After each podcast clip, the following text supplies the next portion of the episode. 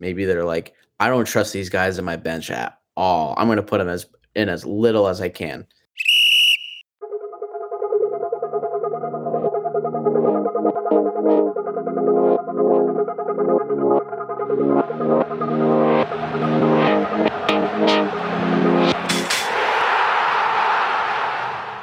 Hello and welcome to the Touchline Theory Soccer Podcast. I'm Martine, your host, and today, unfortunately, Will is out, but I am lucky to be joined by a special guest.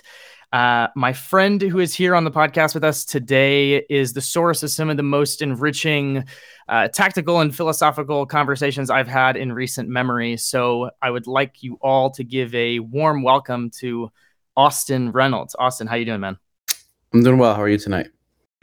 I'm doing all right. Uh, I'm excited for this. I think we've been talking about all sorts of things recently, and and uh, today's episode, today's topic is something that I think a lot of people are generally pondering um, quite a bit recently with some rule changes and things that have been uh, coming to light in in the soccer world. And so this idea of subs seems to be changing. So I'm I'm ready to get into it with you. Yeah, I mean, substitutions they take place at pretty much every game across the world and it, despite that it doesn't seem like they're given the detail and attention that they deserve. So i'm excited to dive into it. Sweet. So i think the plan then i'm, I'm going to kind of start things off with a bit of an introduction. Um, our listeners are tightly knit uh, small pod of listeners.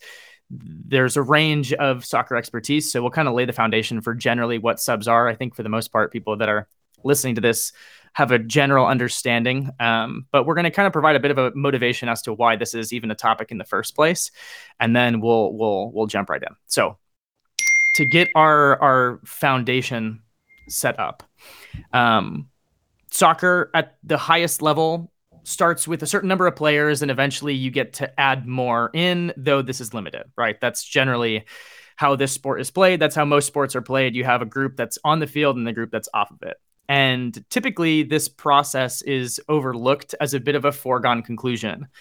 Um, basically, the idea is that like you replenish tiredness with energy, or you make a minor tactical switch, but ultimately, there's some neglect, generally speaking, right? Because you have players that are on the field, and if you have players that are on the field, why would you worry about players that are off of it. It makes sense that you would devote most of your attention to the ones that are actively involved in in making things happen on the field. So you know, part of that trivialization comes from the fact that substitutions at a youth level, there's there's not really much consequence that comes with those decisions because you can reverse them, you can make as many as you want, and that unlimited nature kind of leads to a bit of dismissiveness in terms of how strategic a coach necessarily has to be um, when they're doing that. And there also exists this notion that complicates things of a starting 11, which is this idea that you've got uh, players that start the match and tends to be an indication of perhaps who the 11 best players are at that time. And that creates a bit of a stigma to the notion of being a sub, which makes things a little bit more complicated. So recently, the general idea is that people have begun to explore some of the inefficiencies that lie within this kind of replacement process. Um, and in a sport that's always looking for tiny little competitive advantages. You know, this has emerged as like an untapped area to a certain degree, or at least one that's becoming increasingly tapped into. Um, and so today, the plan then is to dive into a couple of ways in which the traditional interpretation of substitutions might be limiting its potential. Um, and then in the second half, we'll probably investigate some alternative ideas, including the idea of five subs, which is the emergent topic uh, du jour. So, Let's start off um, with the notion of fatigue, Austin. I want to talk about fatigue because I think this is the type of thing that drives a lot of substitutions. And, you know, one of the most intuitive ways to look at substitutions is that when someone gets tired, they get worse. It's plain and simple, right? And you might have better players that can come on as replacements, but it's a bit more in depth than that, right? So I know that you have been exposed to some resources regarding how this kind of tiredness actually impacts performance. So, how would you frame all of this? Yeah, I would. There's a lot that you can start with, but I essentially would. The starting point that I would use when describing why fatigue matters is um, the importance of changes of pace in the game and where that comes from from your body's like energy resources.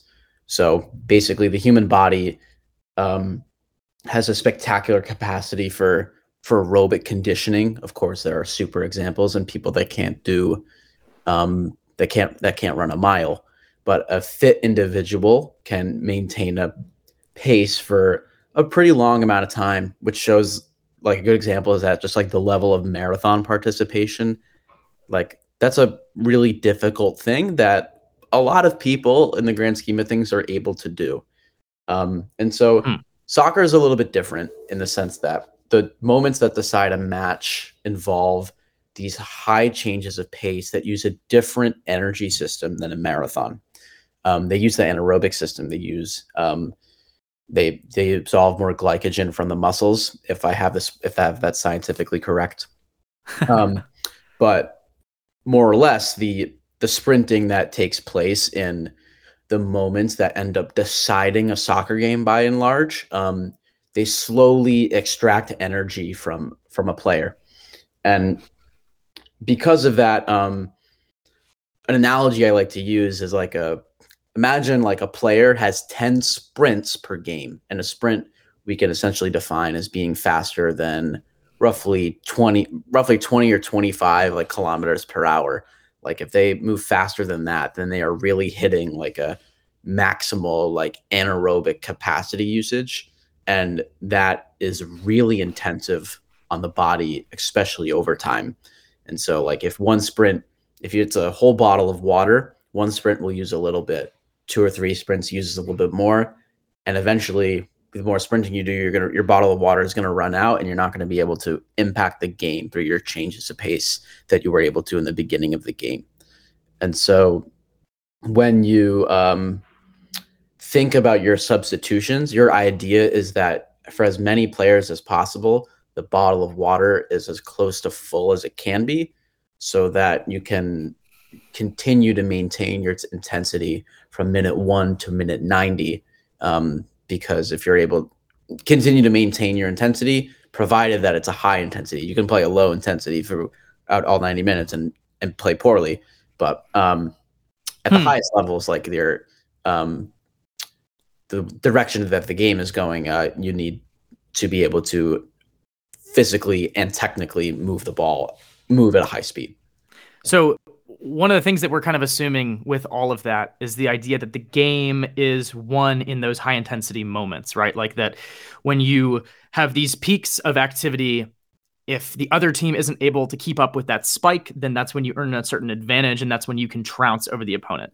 What's the logic behind why the intense moments are the ones in which the match is won as opposed to kind of maintaining a certain baseline of uh, kind of energy expenditure or intensity why do the lulls not matter as much in your eyes? They do. I, I would say that if anything they help prepare the um the big mo- pace change of pace moments too. And hmm. ideally you win the game with expending as little energy as possible but i think in a high, in a high setting like in a high level setting you um have to because that's the margin that you're that you're going in.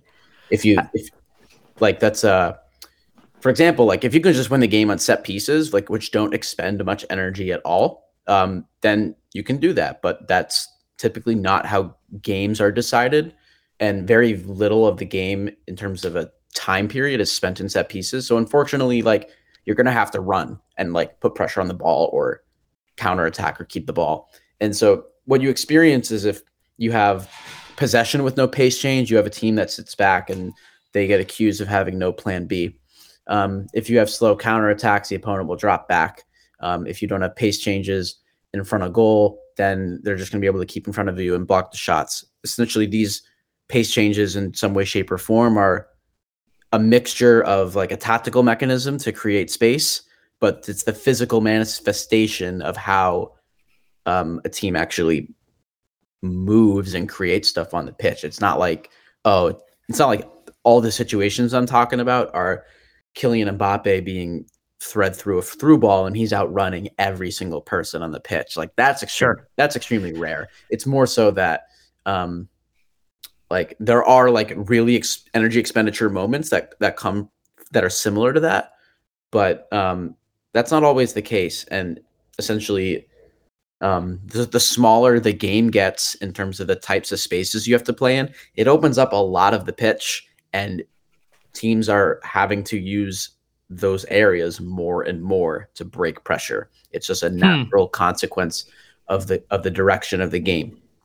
So the the logic then from that, given that the game is won in certain key moments in which energy expenditure is a function of performance in some sense, the idea is basically that you know, it's the intuitive notion that like when somebody gets tired, they they play worse, right? That's like a simple thing for people to grasp. But like there's there's definitely a little bit more behind that, right? There's this idea of of how you know freshness can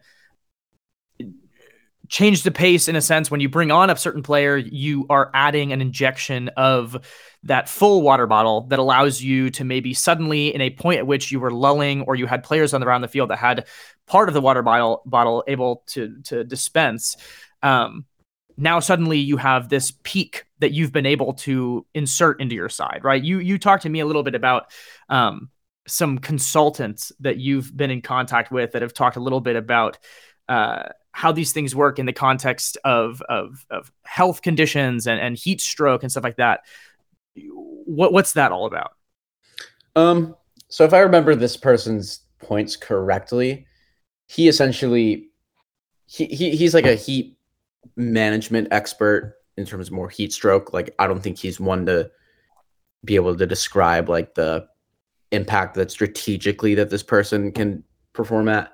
But his whole thesis was that um, let's say after 65 minutes of play, you have like a high level player, and for the sake of like math, like this player if he performs at his top level, it's like 80%.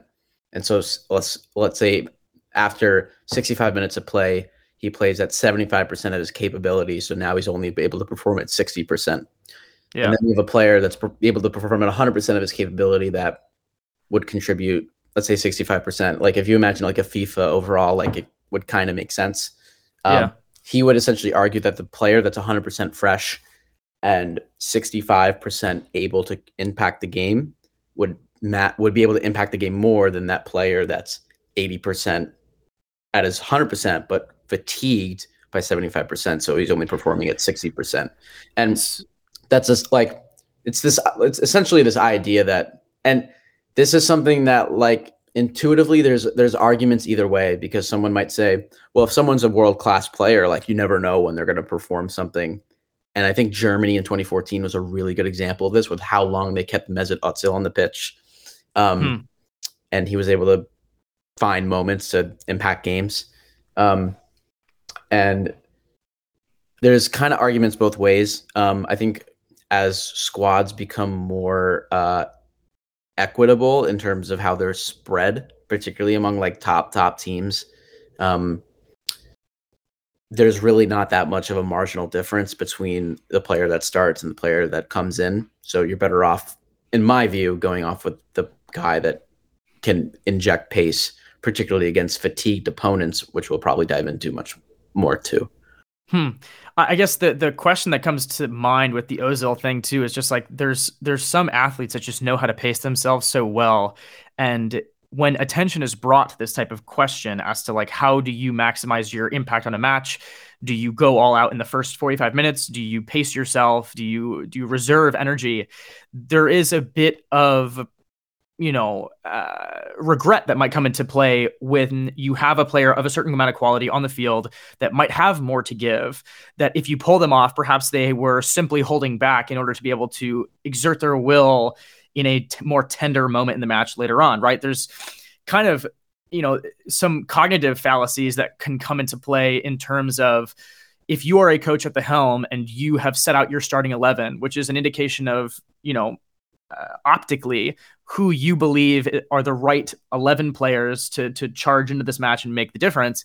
Um, you know, when you're Im- immersed in that, you you hope that that initial thing was right, and then whenever you have to make these substitutions, it almost appears as though you are admitting your mistakes when you bring on a certain player, and not necessarily always, but there is a circumstance in yeah. which that might happen.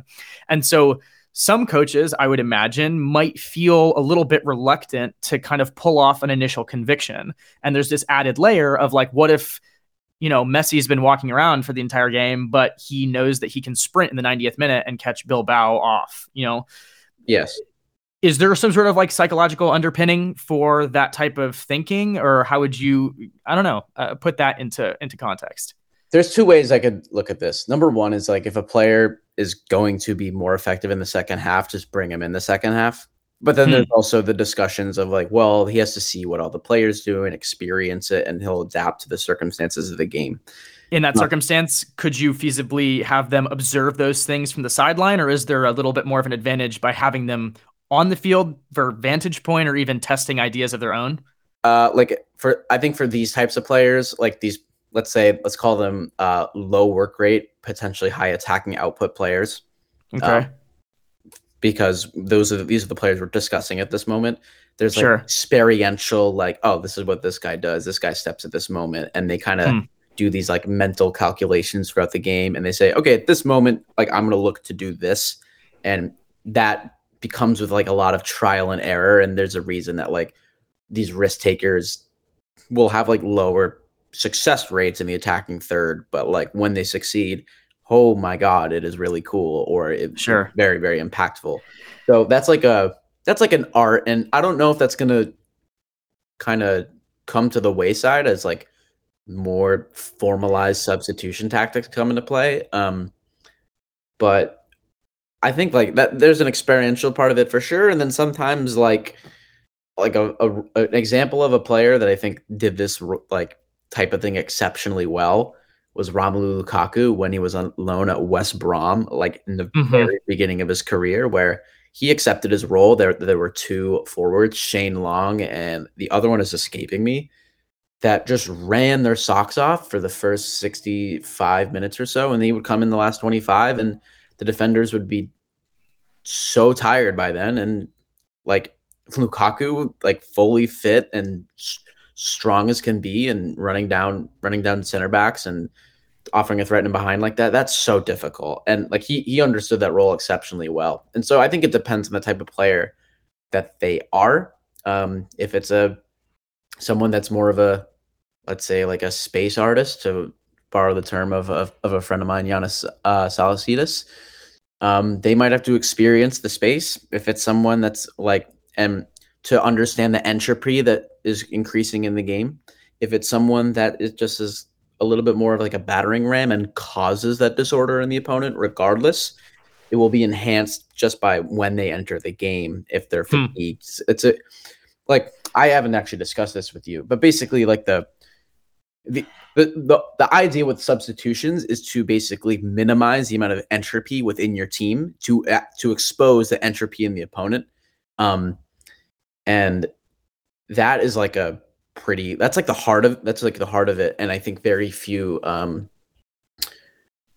like there's very little discussion about how to actually maximize like how to expose specific things. And i think the types of disorder that take place within an opponent they it's very specific to how that team plays. And for certain players to discover that some of them can just do it from the sidelines where they just point out like yeah that left center back's really tired. Like I don't think they're going to sub him out. Like I'm going to run in from him, and then another player might have to feel like you know what I'm getting three more meters of space in this gap and I'll be able to turn and and I wasn't able to do that in the first half. Right. And there's also the segmentation of the larger abstract fabric of the game into micro duels in which you have players that notice these little, you know, minute details about those that are most closely around them. And you could imagine how, let's say, a player watching Kanté would have less of an idea as to how Kanté would annoy them compared to somebody who's in there physically being annoyed and is understanding physically and with all the different stimuli, all the different senses, how that player is is is being an aggravating presence. And so I think like you know, we've talked on this podcast actually before about the death of the number 10. You mentioned Ozil earlier. I think this idea of like, you know, low energy expenditure, high potential attacking output. and whether this type of thing might die out. I think that there has been a bit of a death of the number 10, and you've seen fewer James Rodriguez type players um, succeed at the highest level right now because of the general demands of energy expenditure and consistency in how you do that um, across the board. But one thing that I wanted to ask you too, kind of off this, is like when we talk about energy expenditure, what is the way that say I don't know if it's whether in whether it's in your performance environment or just generally, how do teams measure how players are expending energy? Because one thing that is a commonly referenced stat that I think is very rudimentary surface level is distance traveled. But distance traveled tells you basically nothing about the changes of direction, the accelerations, the, you know, how, how is that captured and is that information that you have fed to you real time where you could see, for instance, on an iPad on the sideline, like, hey, this guy's hitting a certain maximum threshold given his current state? Or how do you observe that? Are there data angles and so forth? Yeah, there there, there are data angles. Um, in my environment, we don't have the luxury of seeing it live. Um, I would say that so there there are there are multiple approaches. Um, the one that I um, was first exposed to in the professional setting is a very like novel, like up and coming approach, and that basically converted um like activity of the that took place in the game into metabolic power. Um, so you could actually figure out like a player's individual expenditure per their weight. Um, hmm. so that is very um, not commonplace throughout uh, throughout the the football industry more more commonly um, they'll measure like the number of distance you'll have, high speed running distance, sprint distance, um, like maximum velocity, acceleration, deceleration, or changes of directions, uh, perhaps number of sprints that go uh, further than a certain like distance. Like it, they'll there will be GPS units that the players wear that look like sports bras. There's actually those are just mechanisms. Yeah, yeah, yeah yeah, I mean, for for the for people that are unfamiliar with that, um, and so that's kind of the main, like, that's the main mechanism to to view like how those um get calculated. And so, like, STATSports does like a really, they do pretty good from what I understand, job of like live tabulating it, but um, one size doesn't fit all for clubs that use these services. So they modify them until whatever fits them. So the Philadelphia Union's um, approach would differ in some sense from LAFC's approach because we'll prioritize different things for our players. LAFC, I feel like, would be more change of direction focused. I don't know. I'm not in that environment. Well, hmm. um, like we are a, the Philadelphia Union are very like vertically focused and high speed running focused. So that's a big, big thing in how we play. Um, so it, it changes. Like there's within your game model, there's in your style of play, like there's different physical emphasis points that have to take place for it to come out effectively. So so let's say hypothetically, um, with with your team specifically, um, there is this notion that we've kind of briefly touched upon of the sunk costs fallacy, in which let's say like a player or a coach puts out their their starting eleven they feel as though that's the best one, the one that's most apt to take on this challenge. Uh, they need to make their substitutions, and there might be a little bit of of uh, hesitance when it comes to yanking off somebody that you initially were like, you know what, this is the right person, and then you're almost admitting that they maybe are wrong, right? Because the sunk cost fallacy effectively says that us humans irrationally um, place value in things that are have already kind of dissipated. So like this idea that if you buy a ticket to a concert and the concert sucks, that you have to stay at the concert because you already paid for it. Whereas in reality, the money's been spent, and the only thing that you're going to do by staying at a sucky concert is worsen your experience overall even more. And so by leaving, you mitigate the damage as opposed to staying and making it worse, right? So my question to you is we talked about how okay, data maybe is is more or less available. If we're talking about, you know, your your your performance environment is one that is at a very high level, even for let's say like youth coaches across the country that don't have any data whatsoever. The challenge, right, is like you occasionally would keep a player on to see if they turn good. Um, that's using your words, I believe, from a, from a conversation we had previously, like hoping that somebody might finally find their their their way into a game. How would you distinguish what that threshold is? Like, how long do you wait? Is there a point at which you figure, you know what, it's not going to happen? Like, how much time does it take to make that switch from having, you know, an average Mesut Ozil game to suddenly changing it in in the flick of a switch? From my experience, there's typically like a breaking point action, whether it's like someone not pressing a ball or like a bad pass. Like coaches see that. Like I've seen enough. That's kind of like the breaking hmm. point that typically happens for coaches. But a but a negative thing. Yeah, typically a negative thing. It's never like okay. um and or like a certain amount of time goes by and they kind of like realize like you know what? Like I don't think it's gonna happen. Like someone else needs a chance. And hmm. like uh, there's not really like a like a pure scientific like or like like pinpoint like it depends on the feel of the game. And and and my environment is unique in that um what the what the objectives of player performance are.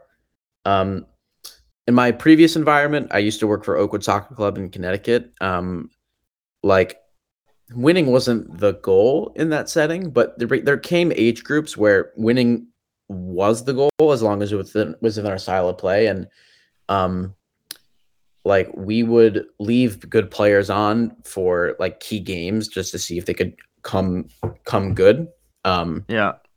while like so that we could win the game while if a player is not playing well that is in is in contention for being evaluated for a first team contract like we leave them on to see like how they do psychologically and if they can handle and like it's more evidence of like supporting or declining like this player being like worth a contract. So the the the investment angle is totally different than than 99% of the typical like soccer like American soccer coaches environment. So um we don't really have like a situation ever where yeah, you know what, this person like we're wrong about their starting selection and he's going to come off the pitch. Like it's more of this person is not performing to the level we need and we need to take them off um, so that someone else can perform better or it's like we need to leave this person on and like see how they handle it because you can tell psychologically like if someone has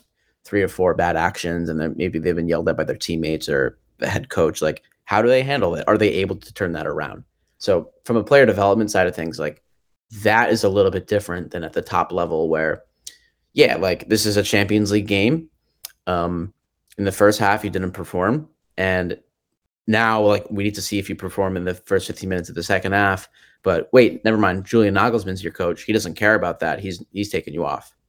Um, so there's different angles about how like the thought process of when to take off a player is, um, and it's not entirely results based. Um, and uh, for most people, it starts with that, but for player evaluation, it does not necessarily look like that.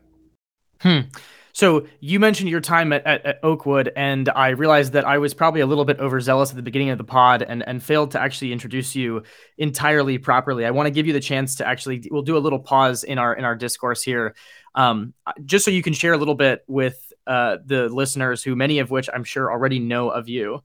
Um, kind of what your general background is, just as a quick pause, uh, how you know how you are gotten to the places that you are at right now. I feel like we've been talking about Philly and, and Oakwood and other things without providing any context. So um, I was probably too excited to talk and we just hopped right into it. But why don't you go ahead and do that? And then I want to actually comment on one of the things that you just mentioned.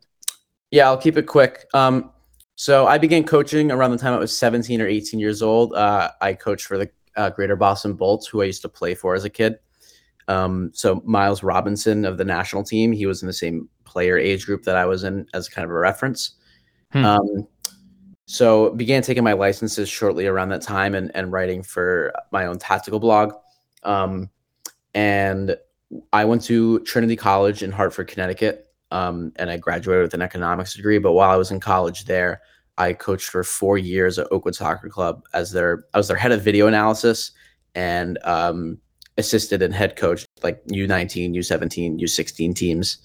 Um, in the summer of 2020, um, the Philadelphia Union uh, offered me a position as uh, analyst and second uh, analyst and assistant coach for their second team, which was in the USL for the 2020 season, um, and kind of in a comp- competition limbo for 2021. Um, and we will be joining the upcoming MLS U23 Reserve League that's been uh, pipelined and rumored with announcements probably to come soon. I don't, I don't have any idea, but um, it's all right. You don't have to be uh, a spokesperson for that. Yeah, yeah, that's that's kind of that's kind of my background, and um, I forgot to mention as well, like my tactical writing eventually led to me being offered a position with Spielverlagerung and all the influential people that have come from that environment. And then uh, I've also co-founded a website, Soccer Detail, with the Dean Osmond Basic, um, which is kind of more North American centric to promote some of those similar discussions. But um, that's like a very brief synopsis of uh, what I bring to the table in terms of my background and expertise in the air quotes. So. yeah, no, I mean, brief and very dense. Soccer detail is actually that's the context, I suppose, for this conversation that matters most in terms of how you and I came in contact. Mm-hmm. Um, SD was gracious enough to take me on as a as a writer earlier in the spring after I sent one of the uh, touchline theory pieces to a dean, and um, I, I I very much enjoyed obviously interacting with all the all the folks in that group. Um, but I felt as though your background was important to give some context for things. But but right going back into things, so you had mentioned, you know, if you're Julian Nagelsmann, um, you don't care about the the timing of of the substitutions. You make the substitutions when you feel as though they are necessary. Um, one of the things that I want to get into is a little bit this notion of uh, perfecting the timing of these of these moments. Right? It's mm-hmm. a we are given the freedom to make substitutions whenever we want, and you're limited in, in quantity, but not necessarily the moment or the moments in which you you you add those things or you inject that influence. And so, tell me a little bit about generally, you know, the strategy behind how you time your changes. Why maybe some coaches put more stock into it than others. Why some feel uh, reluctant to maybe sub on too early, like you had alluded to with Nagelsmann being kind of the antithesis of that. Um, and and just generally like what's the approach to timing changes in a match in which those changes are limited? So i think people are reluctant to sub after substitute after halftime be, um, unless it's like a dire like tactical switch because their players come off of a break yeah, and essentially like you, you use that like period to recharge and so that's why they're really reluctant to do that unless there's hmm. a playing time motivation or there's a tactical switch that absolutely has to take place. But let's say what if it's something like it's the 30th minute? Um first half substitutions are almost never used and i think it's because of like the quantity of the energy system that's in place for this. So like as you alluded to earlier your starting 11 will still play a majority of the match and so I think like you have to or manage uh, strategically it doesn't make sense unless the strategy isn't working, like obviously isn't working to pull players um uh if like to to pull players after not giving your supposedly dominant strategy enough time to actually develop and see if it works. So, yeah.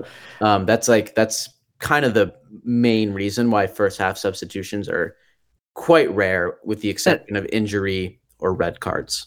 And I'll mention too that that's something that we'll maybe talk about in the second half a little bit regarding the possibility for alternative strategies. And you know, you mentioned the fact that this is like your dominant strategy. Your starting eleven is your is your ideal best scenario. Um, I, I do think there is room in which the starting 11 does not represent your top 11 players and it allows you actually to kind of force the hand of the opponent to allow you to react a little bit more and we'll get into that later. But uh, going back to the notion of timing i mean like aside from first half subs um you know are, are you putting players in in the 60th minute the 70th minute the 80th 90th what goes into that decision? Um i think there's some element of like 60th minute, I think, is what is really common. Um, and substitution hesitant coaches can be can do so for a number of reasons. Maybe they're like, I don't trust these guys in my bench at all. I'm going to put them as in as little as I can. Um, and so like they basically are, feel like they bring in players when they have to. So that's why players might come in and like the first sub might be made in like the 80th minute. Um, so that's more of a function of like your reserves not necessarily or your bench not being deep enough to actually Yeah. compete. yeah, that, and your that- quality across the that's roster isn't. that's a trust thing with the coach or a mm-hmm. discrepancy within the squad. And I think teams with better squads tend to make substitutions earlier because they understand the marginal differences between the starting winger, the starting left winger, and the substitute left winger, which would be quite small for for many top teams. Um, So given that framework though, like how late would be too late in your eyes? that's really difficult to say purely abstractly. Um, I would say if it's earlier than minute, like earlier than 10 minutes before the end of the match, it's or later than 10 minutes before the end of the match, whatever that ends up being. So if there's seven minutes of stoppage time, that that's minute 87. If it's Yeah. if there's no stoppage time, it's minute 80. I think 10 minutes is like the amount of time that we're like where you could basically say, okay, can this player somewhat do something in the game? And even then, Okay. extremely short, but it's not an insignificant percentage. And depending on the flow of the game, they could have a lot of actions in a short amount of time.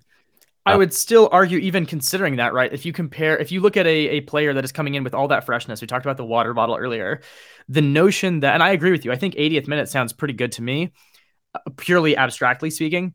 If you think about the fact that you have your top, your starter playing 80 and then your bench player playing 10, is that the correct distribution to attribute to each of those players? Is that something that is representative of their quality?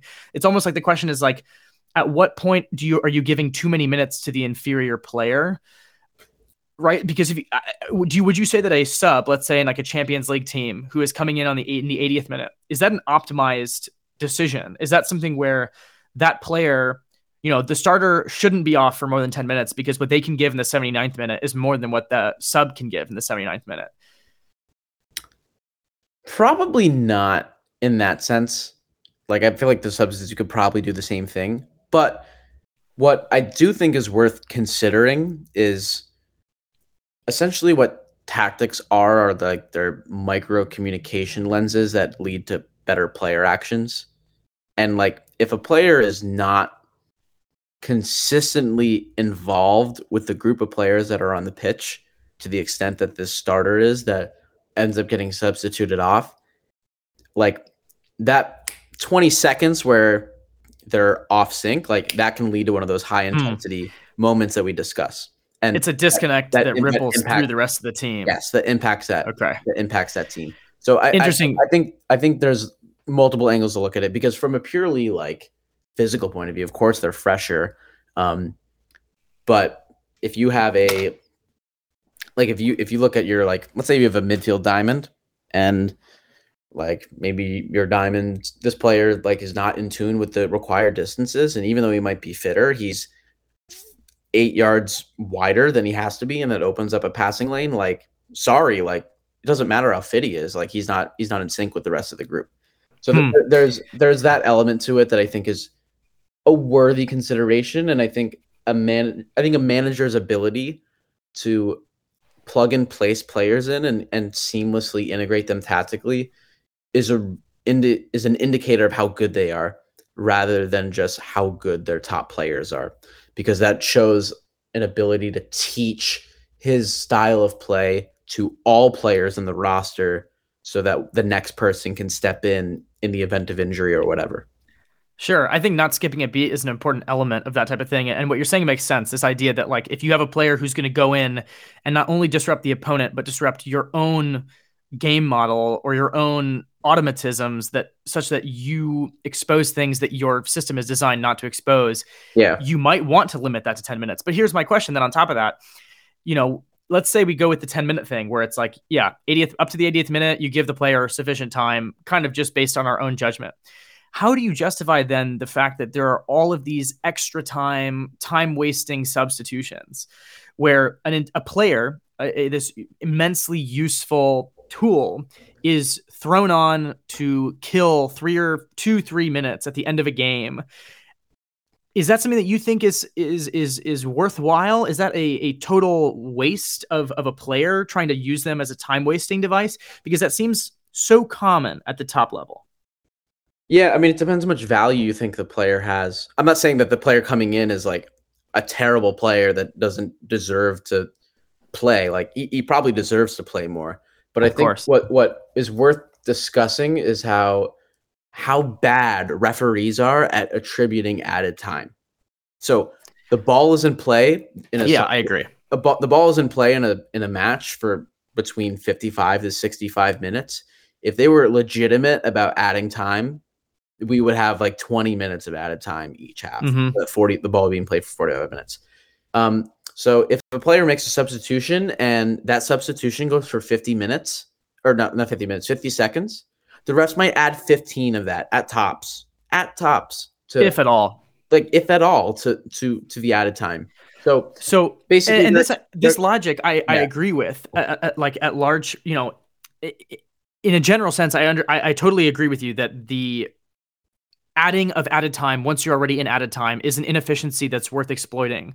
But I suppose the question is like, even if we compare that 50 seconds to the 15 seconds, is that 35 second discrepancy the contribution that you would be content with from this player? It seems to me every time I see a sub that's brought on in the 92nd minute to kill the last, you know, two to get to 94, it's almost like could they have killed the game in a more effective way? Is there is there something going on there where that's still even if there is an inefficiency, it's not enough of an inefficiency to justify a, a human walking onto the field?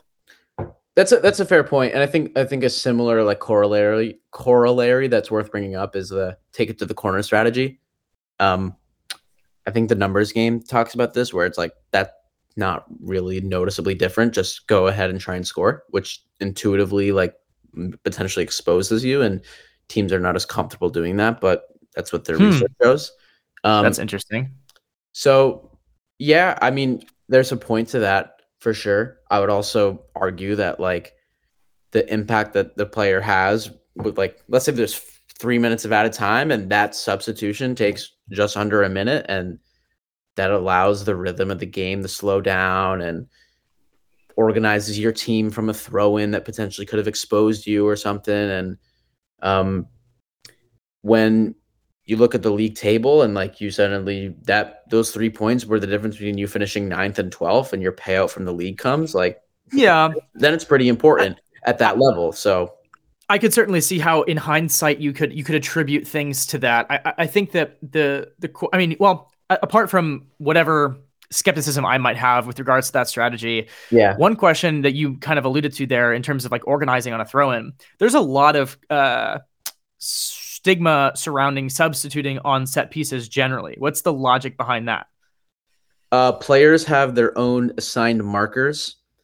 Um, and it, yeah, you're right. It is it is a cliche, but essentially players have their own assigned markers, and it's a difficult situation to move into the game immediately without like settling into it.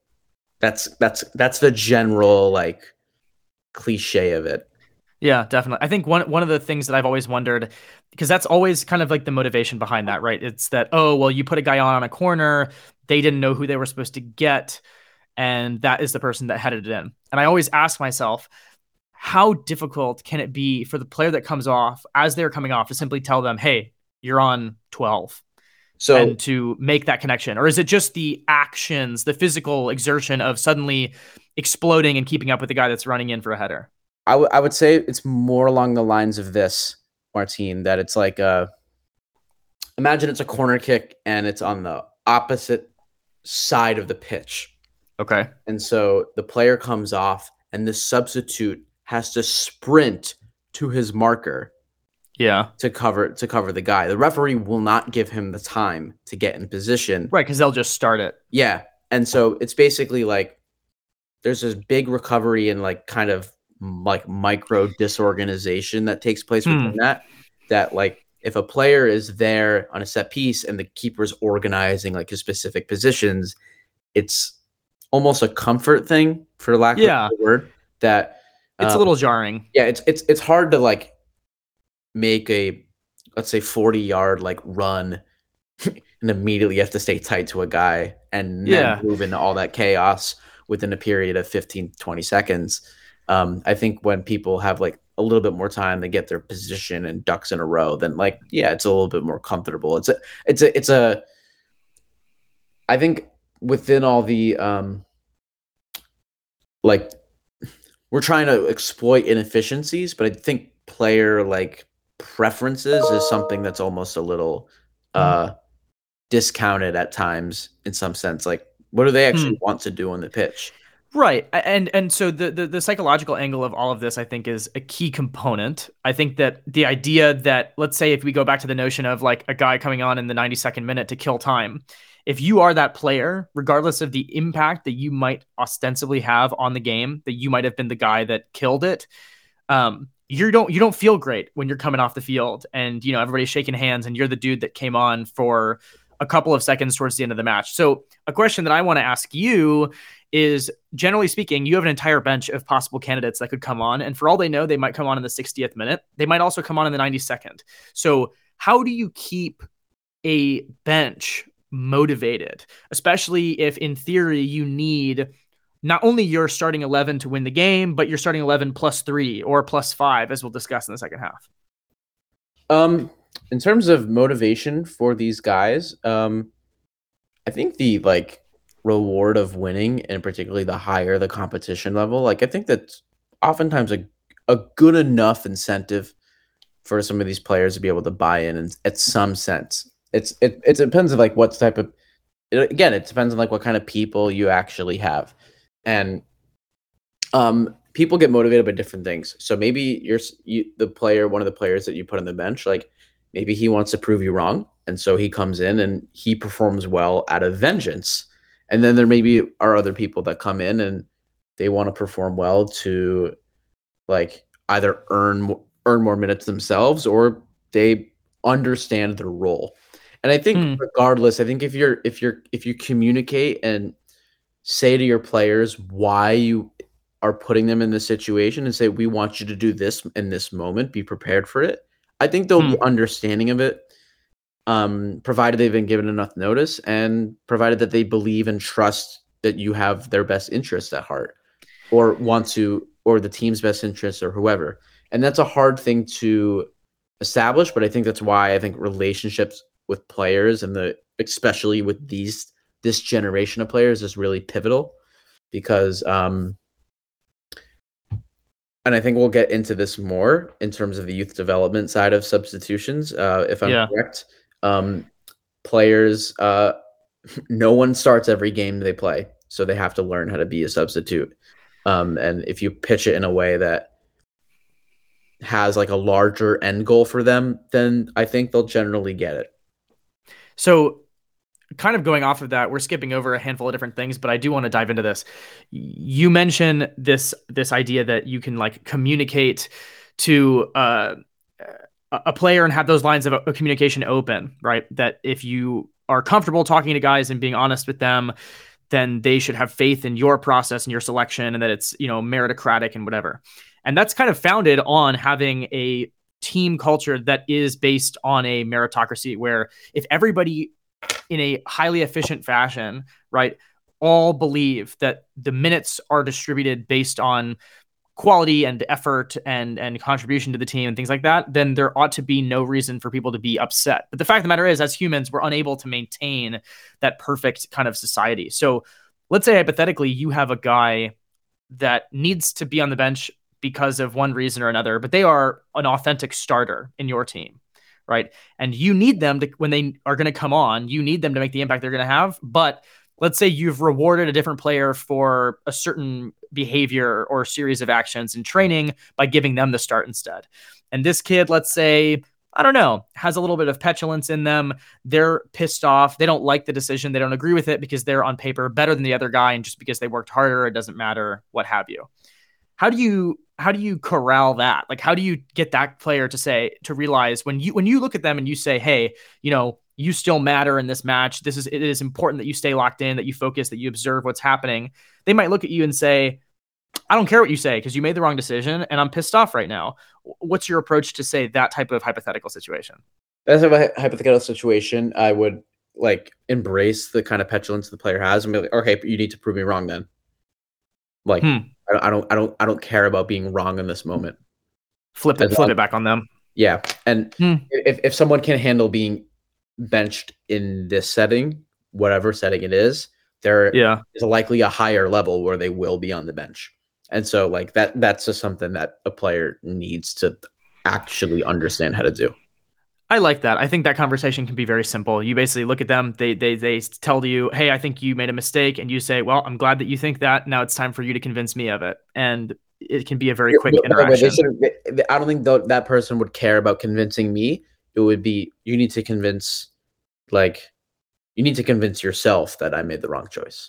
Hmm, That- interesting. Like More like of an introspective activity. yeah like you um you need to like you need to show show the world that like basically like this person will probably not be seeking my approval if they're Right. not At, if they're not at this point, they've they've lost their Yeah. interest in that theoretically. Yeah. like yeah. you need to prove to yourself that I made the wrong choice. Like actually, Interesting. actually demonstrate it. And so um because this person could be really difficult to to manage in some sense, but Yeah. like, honestly, a lot of the best players are have their own quirks that are like this person is so difficult to deal with, but you know what? Like he puts the ball in the back of the net or he makes ridiculous saves. And you gotta have to learn how to manage those personalities and know what makes them tick. And I think the only way you can really do that is if you have like a pretty con like it doesn't have to be perfect all the time. Michael Phelps hated his coach at moments, but Michael Phelps is also the most successful um, Olympian ever. So clearly something worked between the kind of toxicity within that relationship at times to get the best out of each other. It's the, the, none of not every conversation you have as a player, coach, manager is going to be pleasant. Sometimes it's no, going not at all. Going to be difficult, and you have to embrace that in some sense to get the best out of other people. I think all things considered, and you and I have talked about this, the, the role of the coach is fundamentally often to make lose lose decisions and simply be the one that's comfortable doing it. Yeah. And there are a lot of moments in which there is no rose tinted glasses uh, on the table for you to grab and look things through and say, hey, there's silver linings here. Both options may be a problem and you need to figure out how to navigate that. And that is one of the challenges and one of the, you know, it's an art to do that. But one, one of the things when, when talking about just generally the bench that I wanted to add to what you had mentioned earlier is this idea of the communication and the interactions between the coach and the bench throughout the match itself. It seems weird to me, or it always has seemed bizarre, that typically the players will be off in the stands, especially now with COVID and everything, where they're all wearing their mask and they're all like, you know, four seats apart and things like that. They're physically and visually isolated from the coaching staff. And the coaching staff has the main coach who's up on the touchline, and then the rest of them are maybe bundled up, and occasionally they'll go back and sit with them. But what tends to happen is that over the course of the game, the players will observe the match kind of on their own, and then the coach will observe it, and everybody collectively waits until halftime to receive the insights, right? The coach has to consolidate their thoughts. They might receive a video clip or two from upstairs, some sort of uh, you know, live GPS data to show some sort of thing about the opponent, what have you. It seems to me like waiting until halftime to receive all the insights in one go may not be the best way to do it. W- why do you feel maybe that that's like what people do, or do you think there's a better way? Because I certainly do, but I want to hear your thoughts first. Yeah, I think there's a really good point to bring about like halftime, like the amount of working memory that's going to be required to remember all the stuff that people that a coach will mention in halftime is really, really high. so there's no way a player is going to pick up all of it. Never mind, probably more than sixty percent of it. I would Mhm. be really impressed if if that was the case.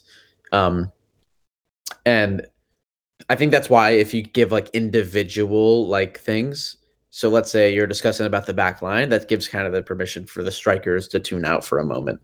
And so Hmm. like kind of um kind of like divvying up like coaching points functionally, individually, so that each player can remember a couple things and implement them in the next half. Hmm. And for I the, like that. And for the substitutes, um, we talked about like the breaks in the game, how the ball's in play for roughly 30 minutes a half. There's no reason for me to think that within those 15 minutes, you or another coach just turns around and says, Hey, like, you see this gap between the two center backs? Like, Totally. what, can you do to do this?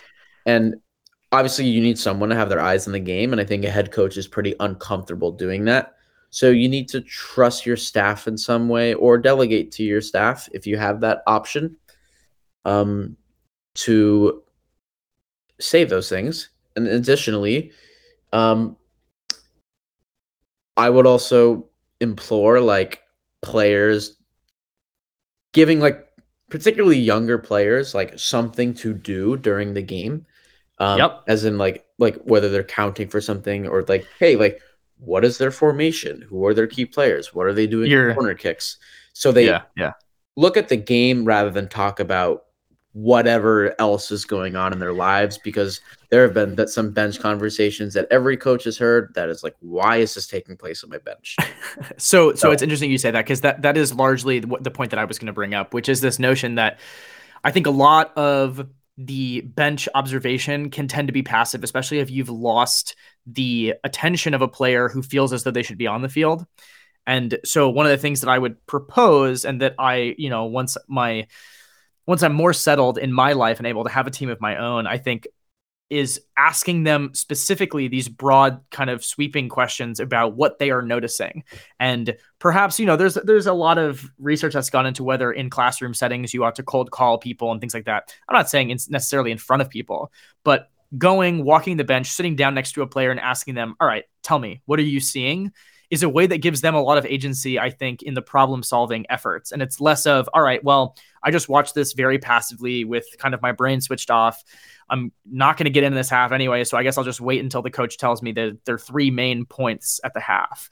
And, and it, it almost begs the question like in ma- obviously with cameras and, and stadiums full of fans and stuff you can't have everybody all together trying to figure out the game and with a whiteboard that everybody kind of collectively moves the little magnets around but but it's curious to me that that more coaches don't do that more often and and involve them and allow the players to also have a part in decomposing what the game ought to offer and asking them, you know, hey, you just discovered this. You just realized that this is something that we're missing. Can you bring that?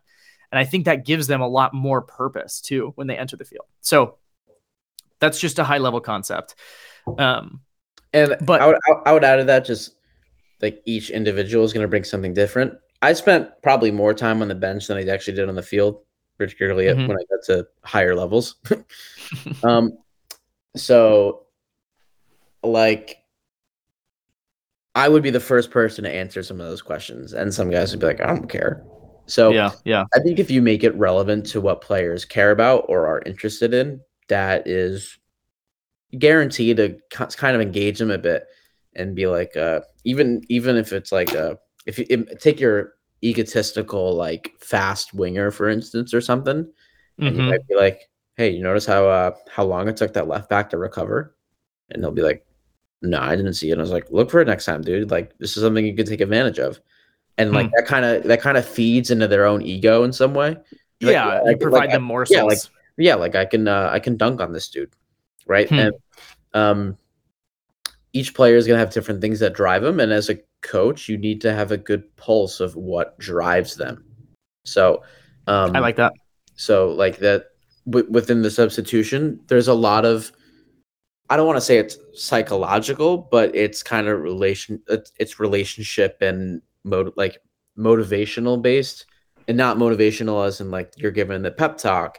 You have to feed into what players' self motivations are, and just just provoke them in some way like hmm. if, if needed. So Sure, you can make the questions very pointed towards specific individuals. I like that too, as opposed to say going up to you know a different player every every ten minutes and asking them what they're noticing, which I think does promote this idea of hey, the coach might ask me at any time to report my findings. I ought to be looking for things and more engaged with the match, but also feeding the players kind of like specific bait that might get them thinking about things. I think that's a good approach as well.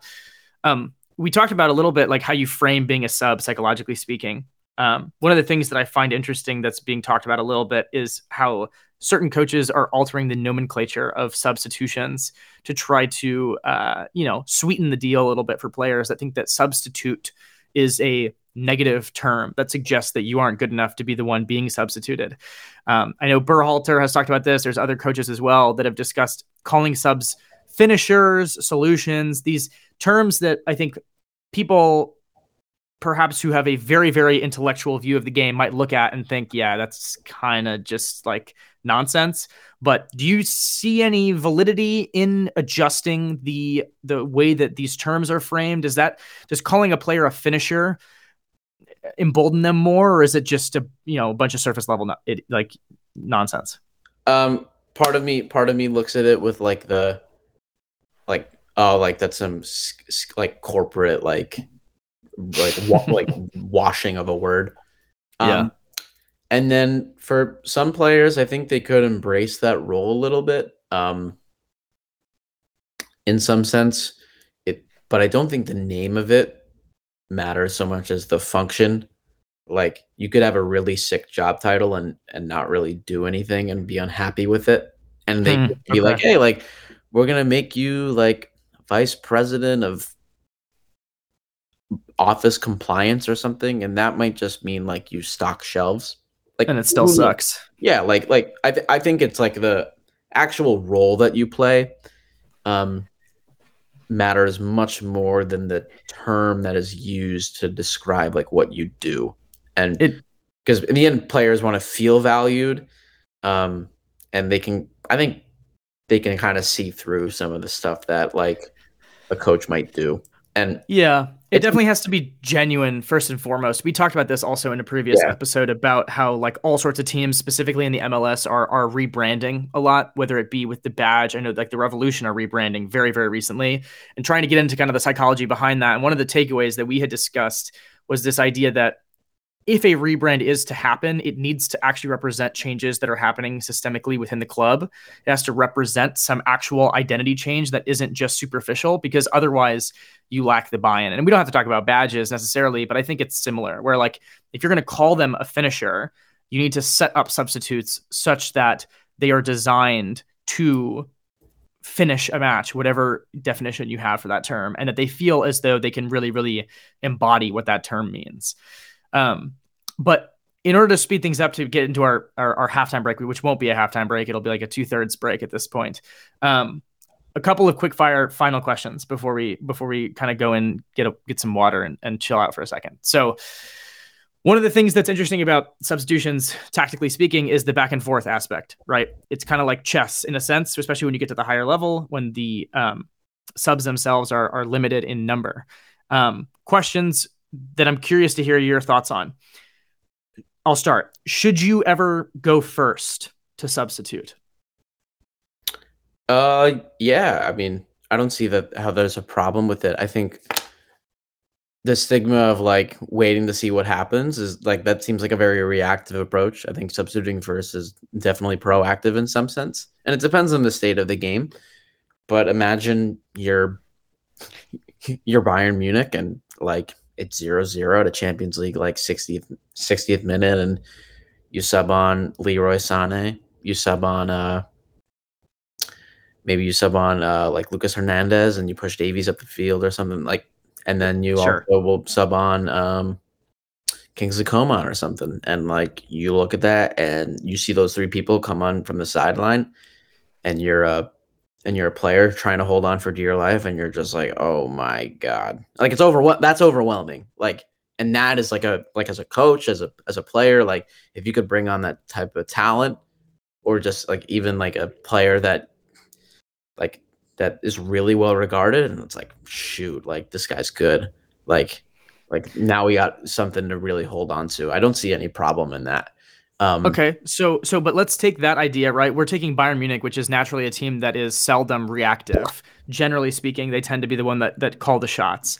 What if you're Bochum and you're playing Bayern Munich, and you are a team that I don't know a lot about Bochum. Let's just say any team that is worse than Bayern that is considered to be the underdog in that in that yeah, fixture. Understandable. Uh, a team that is reacting the entire match from this kind of theoretical standpoint, is it wise to make your change first? Is is the is the the action of you putting on a player and adjusting something tactically or or you know adjusting your energy levels based on your own plan is that more valuable than waiting to see what the opponent will do in terms of changes and reacting accordingly? How would you kind of attribute that? Do you make the first two subs based on what you really want and then maybe the third one is to accommodate what they've done?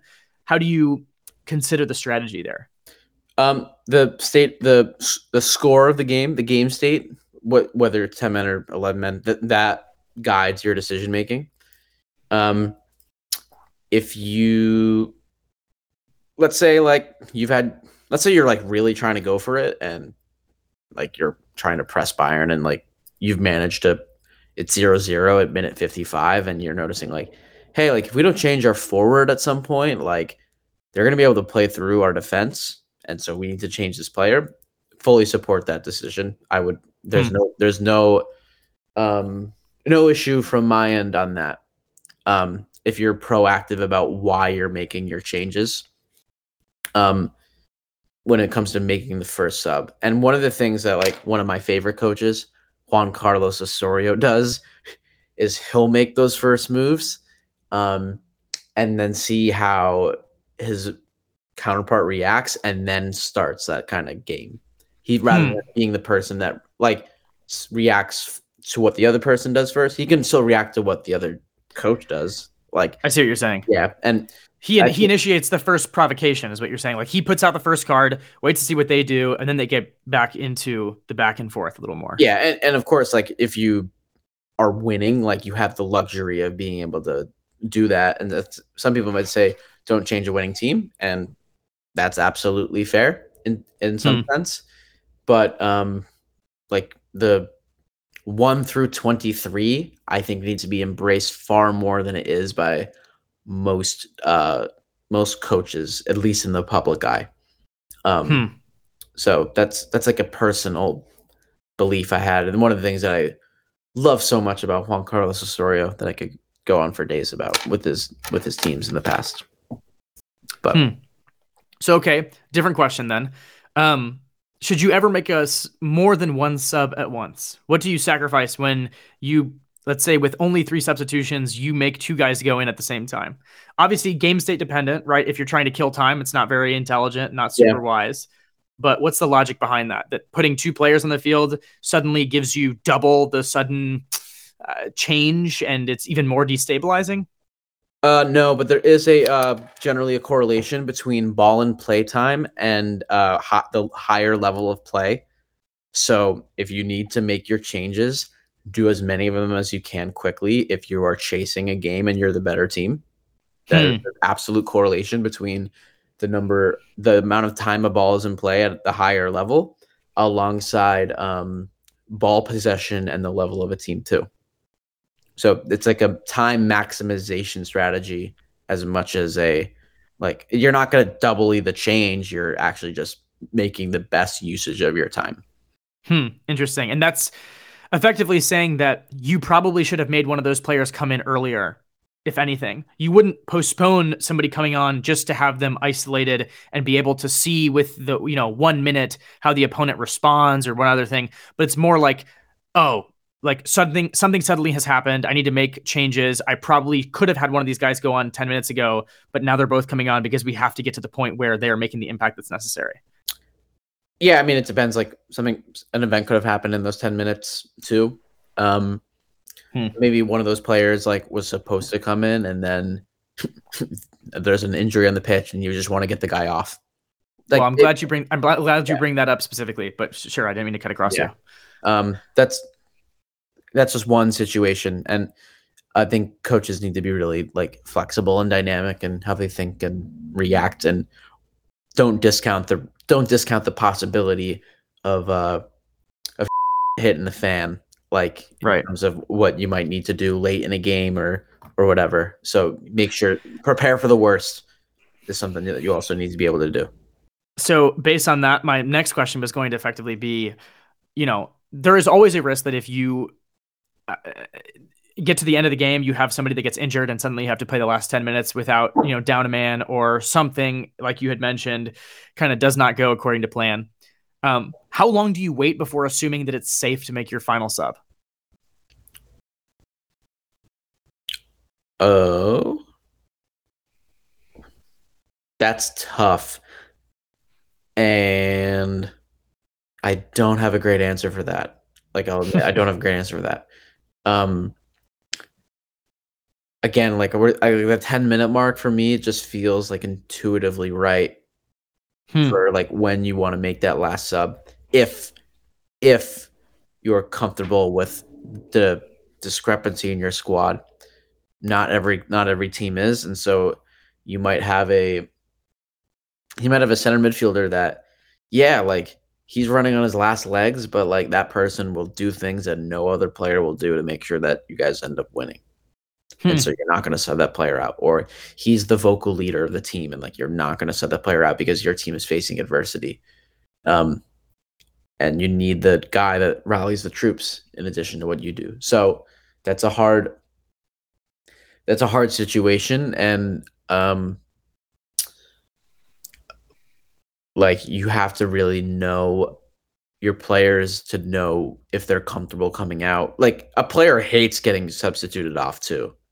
Like mm-hmm. that's a mm-hmm. really uncomfortable situation to deal with as a coach. And that's where you have to kind of know your players, like which ones are gonna if you're winning and a player comes off, like which ones are gonna throw a fit about it versus which ones are gonna be like, yeah, you know what, like this is probably the this is pro- I'm, I'm I'm content with this decision because you're it's an ego humbling thing to get substituted out of a game you're basically doing a walk of shame across the entire field. You can't go off, you know, for the most part, in a lot of circumstances, just on the other side quickly, you know, yeah. put a hood over your head, pretend like it doesn't exist. You have to march across alone in front of everyone. So yeah, I agree with that.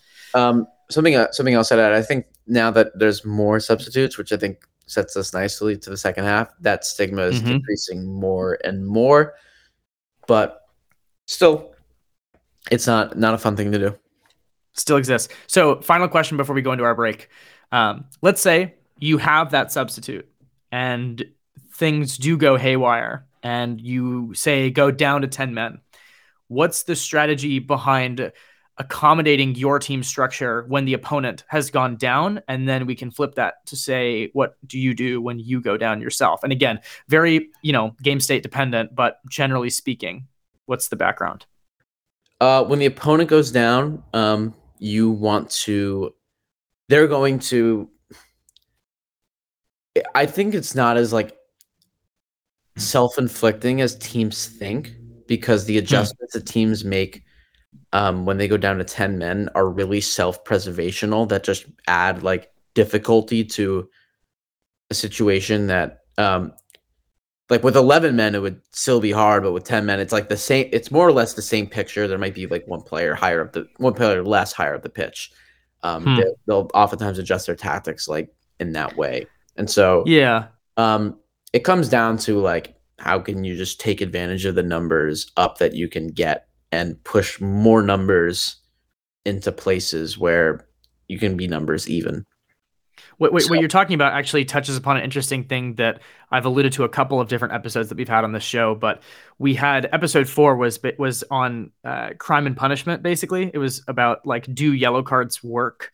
And one of the things we talked about was how red cards can sometimes be actually a huge disadvantage for the team that is supposed to be winning the advantage. In the sense that teams will totally overcorrect once they're going yeah. down a man yeah, and precisely. just block up everything. Yeah. And it's almost not a good thing if that happens and you're chasing a match. But um, last thing, what what happens if you if the opposite occurs and you are the one that's red carded? Is there some, you know, do you do that overcorrection? How do you play when you it's not a game of finding you know the free man but they will always have a free man and they're always going to be numerically superior to you in every area of the field my favorite 10 men game ever was a manchester derby um, I think sometime in 2011, 2012. I know Mancini was the manager, and hmm. um, Manchester City played a 3-4-2. They, I, I think they played like 4-2-3-1 at that time, but they switched to a 3-4-2 with wing backs. Okay, and they dominated 11 Manchester United. And like I was a Manchester United fan at the time, and I remember being so like, how on earth this is happening? Um, that's fascinating. And for me, like, I think there are that shape in particular is so well balanced in all three lines of play.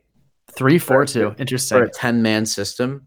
And I think if you're, um, I would, I would recommend that to almost anyone for hmm. what to do with 10 men because like the you just need to be able to cover the spaces in between but it's it's almost it's not that much different than a 4-4-2 and if yeah anything, you're already conceding the width that you're like the space behind like if you have wing back type players then you can probably do it like I, I that's that's like the that's that would be my rule of thumb anytime I go down to 10 men is switch to Hmm. 4-2 if I'm losing a game.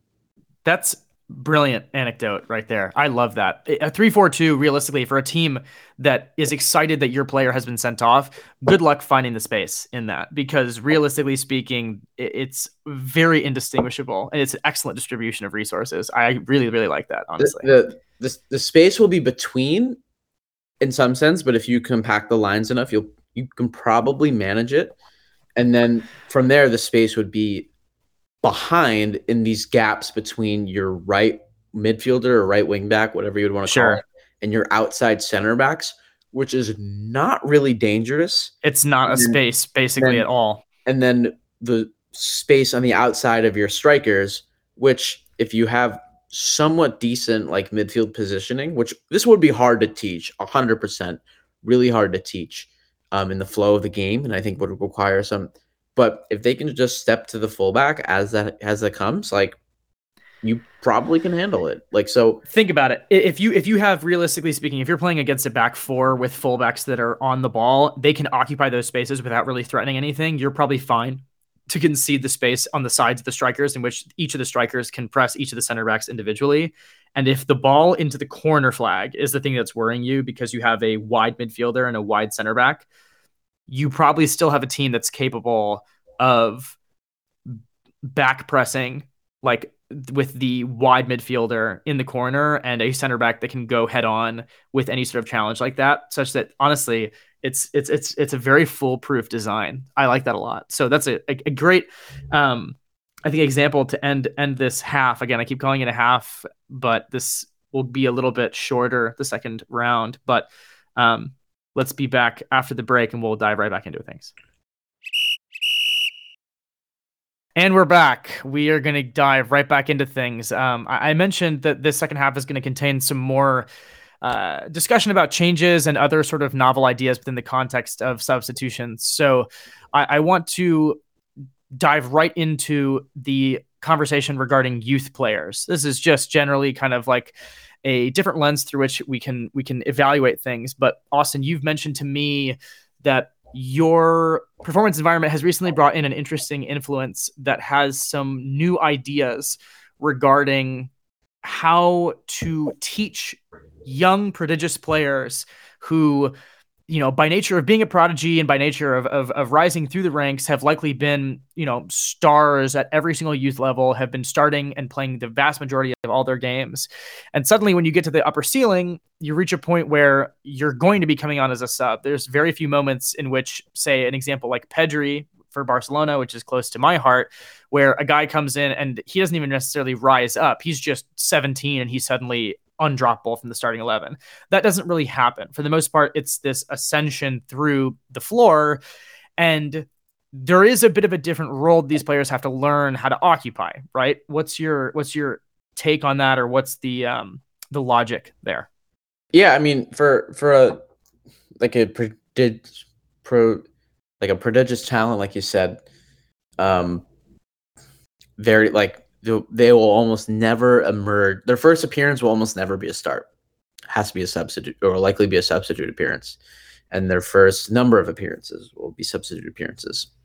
And so, with exception of maybe goalkeepers, Hmm. but um, even then, like these young players they have to understand of how to make impacts in small amounts of time and impact can be very subjective it can be actually getting on the score sheet or assisting it can be just doing the defensive responsibilities of the position and keeping three points um, it can be like really it can be kind of frustrating the opponent with kind of being like a scapegoat for like frustrations against them and being a time waster. It can be that kind of thing. Basically, like the role that these talent, like these types of young players have that are emerging through, they earn a starting place at some point. That's that's not given to them. And so the way that they earn it is through their display in game situations, likely beginning from bench performances. Hmm. And so, so, that's interesting yeah. that, that, that you bring that up specifically, the notion that you have to earn it. Because one of the things that I think actually debilitates a lot of substitutes in their efforts to get to that point is this idea that when you come on, you have less time to make an impact and you perhaps are channeled or pigeonholed into being less risk averse because of that, right? There's an example that I've seen for months and months and months with Riqui Puig who's a guy that has very select minutes, is a very energetic player, kind of an ideal sub, all things considered, given that he comes in and livens up the play every time he comes on the field. But one of the things that he suffered with, from what I've noticed recently, is that when he comes on, he always seems to feel like this year in particular that he has to justify it and make an impression. There's all this buzz about Koeman and him not getting along, what have you.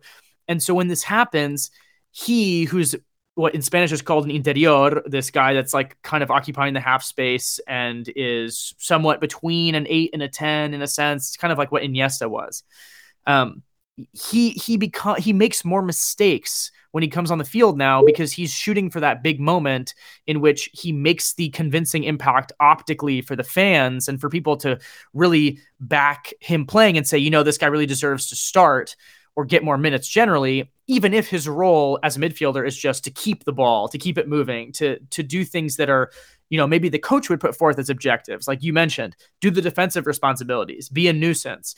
But for them, there might be some psychology behind like, all right, now I got to make an impact, and that might drive you to play in a way that isn't how you would organically do so. Yeah, yeah, I, I see this somewhat often, um, in my setting too, where like they have to feel like like this is their moment to justify like their their role as opposed to or justify like that their their case for minutes and overcomplicate the situation. Hmm. I think that's a maturity thing about like n- like what knowing what needs to get done. And so this happens a lot too like in imagine like it's your first day of first team training and you're you're a young prospect and you move up and suddenly you start trying to take players on one on one. Well, that's not your strength, and you're trying to show that you belong.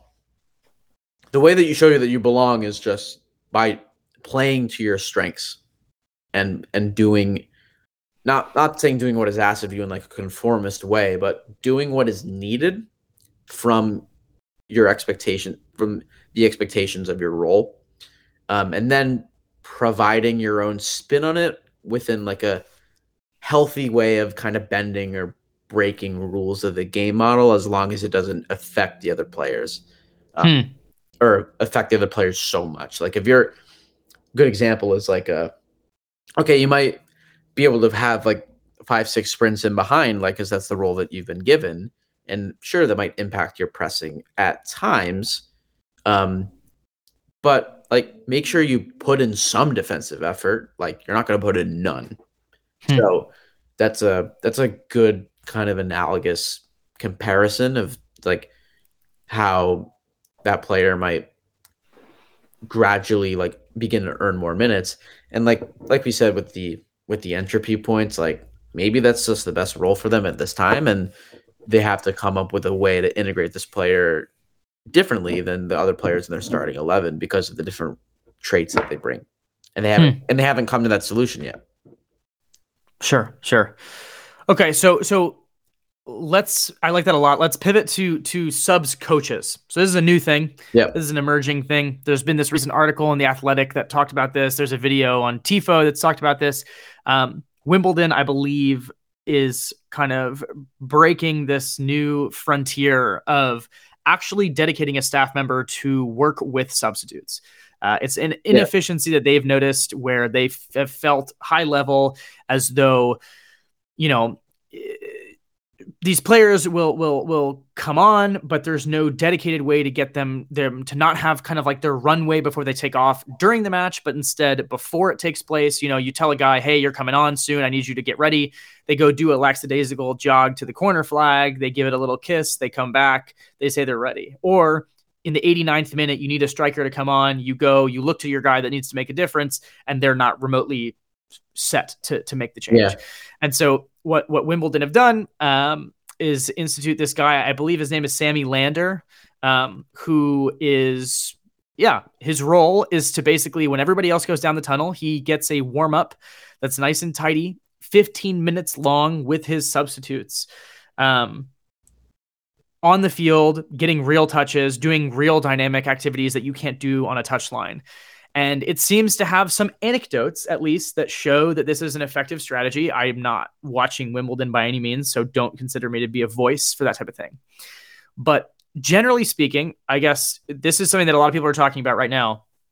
A counterpoint to this there's so much of this social dynamic that happens with who is a starter, who isn't, not only within the club and within the player group, but also just generally in the media. The fans will get upset if a certain player is starting. Everybody waits until an hour before kickoff to see who they can rant about online.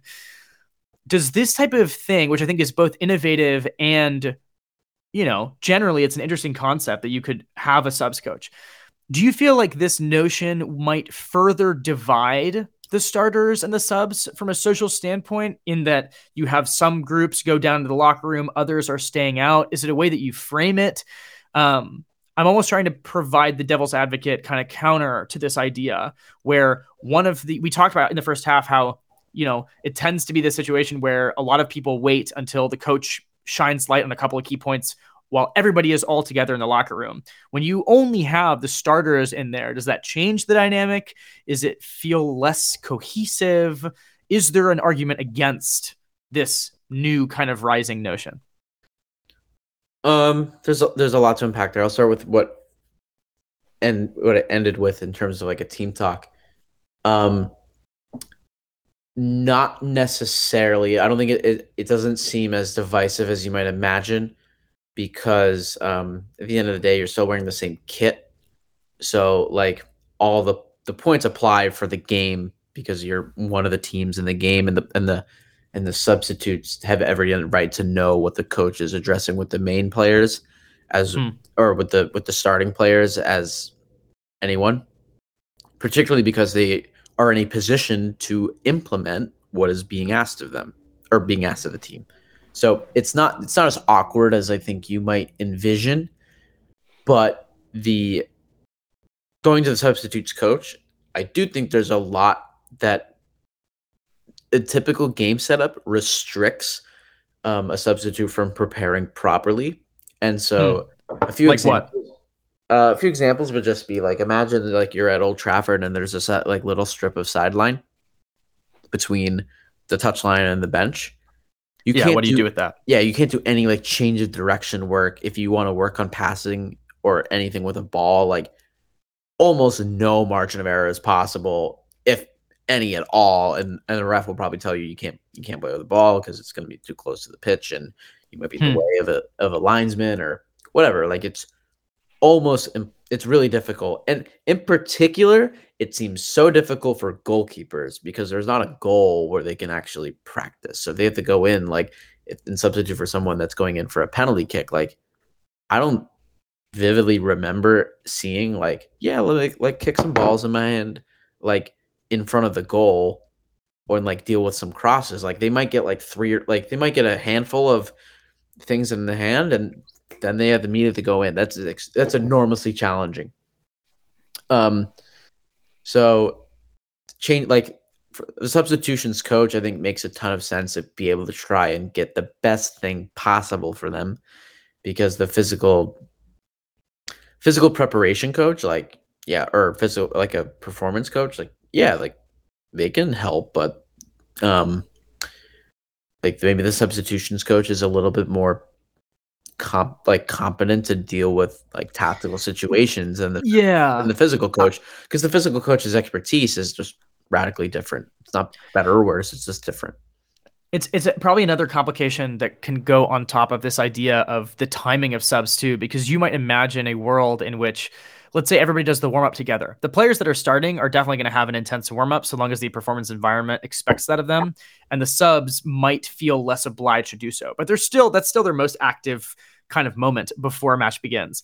And every minute that you don't bring a sub on is a minute that they spend, you know, I'm not a, uh, a physiologist, but like you know, building up lactic acid in their legs, sitting in the stands, and and just waiting to to get colder and colder and colder progressively. And so, if you have a player that's coming on in the 80th minute, maybe that's the right timing, assuming that they are ready. But if they aren't ready, you've allowed them 80 minutes to cool down. You've perhaps, well, let's say 70 minutes to cool down, 10 minutes to do a loose warm up. There is this also larger propensity for maybe injuries or other things that could also be non ideal. So I think all things considered, for the record, I think a subs coach is a brilliant idea if you have the resources to make it happen. I think that it's, I'd be very intrigued to hear kind of what goes into their warm up, how they can make those 15 minutes uh, most effective. But I, I, think it's cool that, that there are clubs that are exploring those inefficiencies a little bit more. And, and I bring up the devil's advocate argument solely for the purpose of challenging. Um, but, but I certainly think that it's, it's valuable. So, uh, a separate question that I had for you, Austin. Mm-hmm. Um, how do you measure the impact of a sub? And is it defined in the same way as a regular player?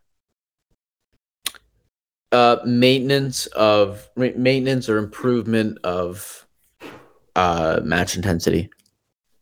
And what do you mean by that? Like, basically, if the team was not creating chances, and they were once you entered the game, pretty quantifiable way. Okay. Um, basically, if there's some like change in like the field tilt or maintenance of a very good field tilt, field tilt meaning for those that are unfamiliar, like where the ball is. Mm-hmm. Um, that to me is an improvement, uh, like a positive impact. And th- there's there's metrics that can definitely show this, like your goal impact, like goal difference per minute, plus minus, like those are all pretty cut and dry ways to just see like yeah like do you make a positive impact on the game? Like do you do are the expected goals when a player enters a game higher? Like this is where kind of statistics and like the eye test can kind of um can kind of meet. And hmm. um it doesn't have to like oppose each other would, would you would you argue that there's a bit of like a runway in a sense for a player when they get into the field, they're not going to be able to make their maximum impact second one. There's a kind of breaking in period for any player in terms of when they're able to actually become truly involved.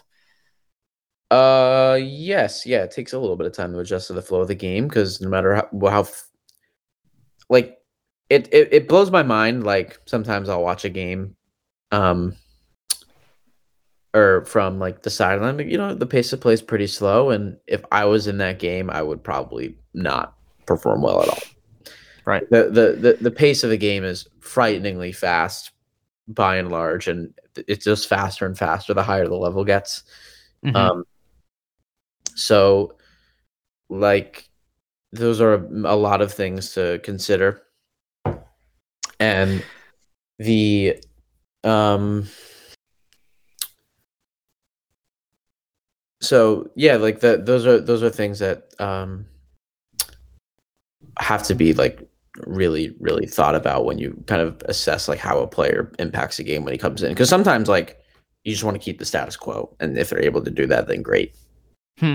so. I, I think i think in the turn in the lens of stats one of the things that i've thought about with regards to that runway right? Let's say hypothetically if we assume that it takes a player 10 minutes to get involved, which might be too much, but let's just say for the sake of an, this exercise, 10 minutes is what it takes for you to get to the point where you're maximally performing in terms of your output on the field, mm-hmm. hypothetically.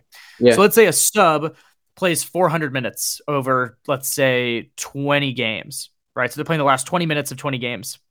And the starter is, typical starter has played 2000 minutes or whatever, right? And let's say when you're looking at stats and you're comparing these two players, like the starting striker versus the sub striker, um, if you consider like that runway, that runway is way disproportional in terms of how it affects how it occupies the amount of time the sub has to be on the field compared to the starter, right? Because for a sub, if you're only getting 20 minutes and it takes you 10 minutes to get up and running into fifth gear or what have you, and if it takes the same 10 minutes for a player that's going 90, right? the difference is now that half of your minutes as a as a sub are throwaway effectively mm-hmm. versus say 10% of a starter.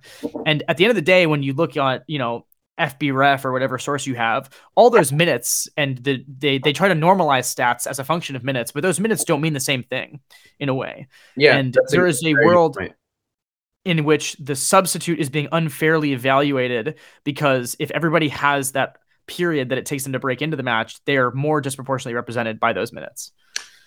Yeah, I also feel like that's a pretty easy correction. Then, then you can just remove your runaway min- minutes. Yeah, whatever you assume. Yeah, yeah I agree with yeah.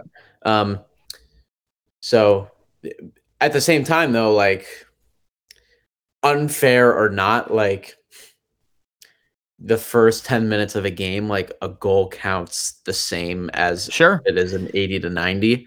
So yeah. if the if every player needs 10 minutes to get up and settling, like how quickly can you adapt to the game matters right. regardless of the regardless of whether you start or whether you're a substitute. Because I was gonna say it, it does take some players like longer to get adjusted to the game. Like you might have to yell at them like, hey, when you when you're duels, dude. Or uh some people might just hit the ground running. So yeah, it's it is player by player in the sense, in, even game by game. But the every player will face some sort of adjustment, and I think it's really hard to adjust for that in your in a statistical model. And if you do, then I think you would just have to adjust it for everyone equally because there's so much variation that could take place. Yeah, I think that makes a lot of sense. And all things considered, it could end up being a moot point argument in the same sense that you're saying, where it's almost just like, well, as a sub, your job not only is to play well, but it's to hit the ground running and to make your impact faster than the starters. So I think that makes that that works for me. Um, I, I, do want to touch before we before we go. Um, there's a couple of things, generally speaking, about five subs. This is the reason that we had chatted initially about having this episode in the first place, and mm-hmm. I have obviously enjoyed talking about substitutions as a concept, but this is really the the the meat, the the thing that everybody is talking about right now. So, uh, tell me a little bit about the motivations behind five subs and why this might be a thing that is introduced uh, permanently into our game. Why it's uh, you know, why it's remotely in the conversation to begin with. Yeah. Um. Again, I'm not a, I'm not a referee, so I'm not going to entirely like do it justice, but I'm going to give kind of my impression and understanding of it. Um, sure. With the return to play that came following the pause in many major leagues because of the coronavirus pandemic. Um, the fixture load was significantly higher, and in order to compromise players playing in essentially unsafe playing conditions, both in terms of the load and the possibility of being exposed to a virus, um, leagues were essentially giving FIFA was giving leagues the option to resume competition with five substitutions that could be made in a 90 minute match made during three moments to maintain the same rhythm and flow of a traditional 90 minute game prior to March of 2020.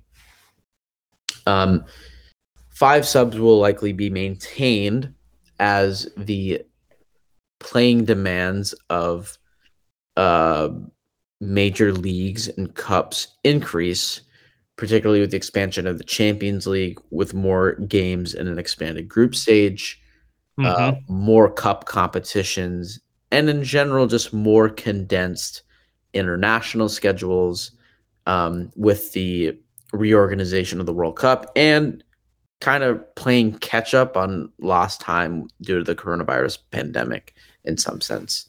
So it's an excellent summary. Yeah. Um, it, it, it, it's a it's it appears that it is going to stick for those reasons. Um, initially, starting out with player safety, kind of turned into a cynical way to play players more, um, so that uh, the executives that run the game can get more of the product out to the people. Hmm. Okay, so given that backdrop, um, you mentioned kind of briefly expected changes.